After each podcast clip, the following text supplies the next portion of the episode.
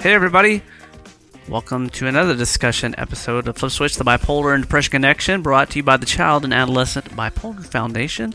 That's CABF on the web, www.bpkids.org. Slash Flip Switch to go to the Teens and 20s section. That's where we reside. And we have blogs that you might want to check out because until we get it fixed, the RSS feed is not sending out blogs. I'm looking at Amy Lynn while I'm saying this, and she's looking bizarrely at me uh, because she she's like, "Really? I didn't know that." Gosh. Okay. So, Amy Lynn, What? one of the things I wanted to talk to you about specifically, now that Amy Lynn has recently revealed that she, in fact, the whole time she's been on the show, has been dealing with bipolar two disorder. I would Condition. like I would like to add dealing well with bipolar two disorder. Condition. well, I have to go by what the APA says. So, the Diagnostic Statistical Manual, version 4TR, currently, and it's bipolar disorder type two, in fact, which is defined by what is the difference between that and bipolar one? Two is less severe, not as high a mania, so it's only hypomania. It is mania and hypomania are, are the defining difference. Differences. Hypomania is like mania light, and it doesn't go into the stratosphere that the mania goes into.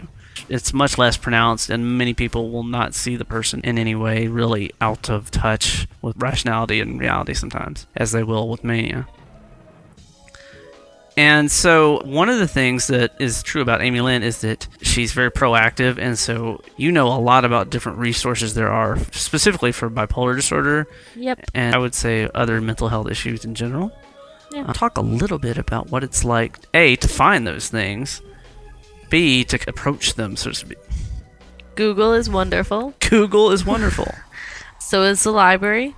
Looking up books. I just found books on the topics. And then How did you know which books to look for? Just, just look Google books on di- bipolar. okay. I There's know. like a billion books on bipolar. I know, and you just pick the ones which covers look the coolest. Wow. Okay, so my my psychiatrist recommended one. I can't remember what. It was the first book I read. was it Can't K.J. remember. Jameson? Yeah. On what Quiet was the title? Mm, Mind? On Quiet Mind? No. It might have been. I'm not really sure. Okay. There was that. Um, Actually, I knew a friend of mine whose mother worked in psychology, and she talked to her mom for me and recommended some books. And then DBSALLIANC dot com. Nobody knows what you're saying. DBSA is the. Uh, DBSA is the Depression Bipolar Support Alliance. Right, and they're a national they- organization, yes. Yeah, and they have a really, really good website, Yes, they do. which is DBS and then the word alliance. Right, and they have group meetings. right. You can go and look up your state and In person support. support groups. Yes, So some places have support groups online, and some have in-person ones. And so these are ones where Mm-hmm. people get together. Tell us what a support group is like, because you've actually been to one. each one of them is extremely different. Um, Why is that? Just the nature it- of the people it's involved, based a lot on the people that go, right? the person who leads it, and how they lead it. Right, Just because they're all DBSA doesn't mean they're all led the same. right, right. And that's true of no matter who's running. Yeah, it's really depending on the group of people that go to that one. Right. You're gonna like some, and there's gonna be some that you're not going to like. Now, how do you deal with that? Where you're like, look, I know we're all trying to connect and share about how our lives and stuff, but you just seem kind of annoying to me, regardless of what you're dealing with. I have gotten up and left before. Not Really? that I'd recommend that, but I have. If I get too stressed out, What is it that sits you over the edge, so to speak? it sometimes will depend on my mood, but there's also some people that are just extremely annoying, extremely just Right now, you've described out there. going to the movies for me. So it's They're not, just out there. what does out there mean?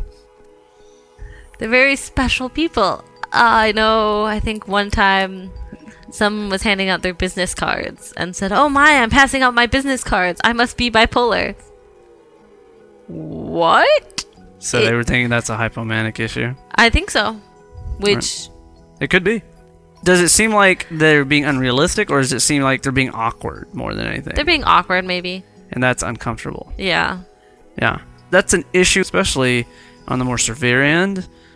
They have a hard time kind of socializing and dealing with the world the way it's supposed to be. Yeah. There. Right. It's. it's not easy, but at the same time, that's a very real thing. Yeah. So some groups are annoying. What's a good group? What, what Um, makes up a good group for you? Well, I like when there's someone my age because a lot of the groups sometimes you will go to a group and the group will be late 40s and above and me. You go to a college. Are there any on-campus groups? No, Really? really. Interesting. We had uh, we had Allison Melmon on a few months ago, and she is the president of an organization that hosts mental health chapters on each campus. You have to start one. It's called Active Minds, and they do all sorts of stuff. And some of them are support groups. Also, maybe last year or so, we talked to somebody who started a bipolar support group on their campus, and she too had been diagnosed with the type two bipolar disorder. Yeah, no, it's none of them are on campus. I've tried a lot of different groups. So, what about online resources? NAMI, which is National Alliance of Mental Mental, Illness, Illness, yeah. they have better online discussion boards. Right, You just have to sign up for username and a password. right. and they have one I know specifically for college adults, for teens, for bipolar, for depression, for a bunch of other conditions. They just have a wide variety of discussion boards, which I'll use them every now and then too. What makes a good discussion board versus a bad one? Well, just like in comparing them to the DBSA discussion boards, they have like four groups, Right. whereas NAMI has like at least 15 groups of different categories. And, And NAMI is a much bigger organization, isn't it? It's very national, right? yeah, I think so. And they have more participation on the groups. So Right. that's just what I mean by better. Right. What is it you get out of the groups? Why use them at all? is- I guess is what I'm asking. somehow you'll always get something out of something that someone says. It'll be like, oh, that makes sense, or oh, that'd be helpful. Or it's just a matter of, I like meeting people my age there just because it gives you someone to talk to about things like this, to Right. someone who would understand more. What's good about that? It normalizes it all a little bit for me, I think. So you're not alone. Yeah, it makes it less of a big deal.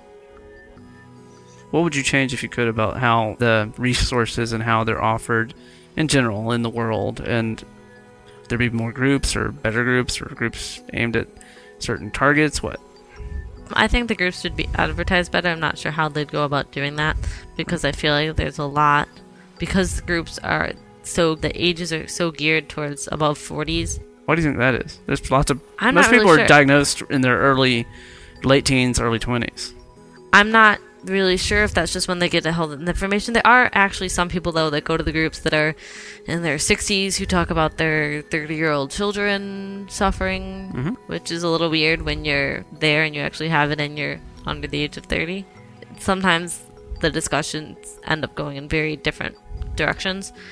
But I think there's so many people out there who probably have it but don't either know about the groups, don't feel comfortable going to the groups yet, and I think It's is it a lot of energy to go to the groups? Seems like to some extent you'd No. have to kind of you got to go find the group, you got to get to the group, all that, and some people, especially if they're on the downswing of it, a mood disorder, getting the energy to go outside the house is a big deal. Well, some of the groups are just once a month, and Right. you can find it right on your computer. Sometimes you'll have to make a call to the person who leads it, and then getting to it. But it's once a month, and This is the tricky thing about you specifically. You are proactive in a way that I, I don't see a lot of other people being proactive. So I consider you far above average in the proactive department.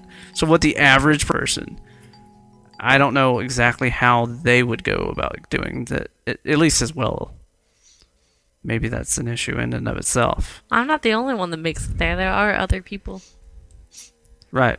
I bet it took them a while to adjust and be able to do all that, whereas it's been what eight, ten months for you. Yeah. That's pretty impressive. And you've kind of like ran into it and like, uh, uh-uh, uh, i am not gonna get beat down by this. We'll see about that. I went to the groups before I was diagnosed Why? because I knew there was an issue, Oh, and so I was actually part of me almost self-diagnosed myself for a while there. Yeah. I, d- I did my research of all the things that I was going through and right. where that might be headed. Right? That's something we'll talk about on a later episode. Oh goodness. okay. Well, once again, Amy Lynn, you're a fountain of information. Any final thoughts on resources? They're out there, just use them. They help. Do you think your life's better that you've used them? Yep. Or you do you think you'd have been the same? I think it's better. Excellent. Okay, guys, comments. We love them. Flipswitch at bpkids.org. That's our email. Or www.bpkids.org slash flipswitch. See you on the web.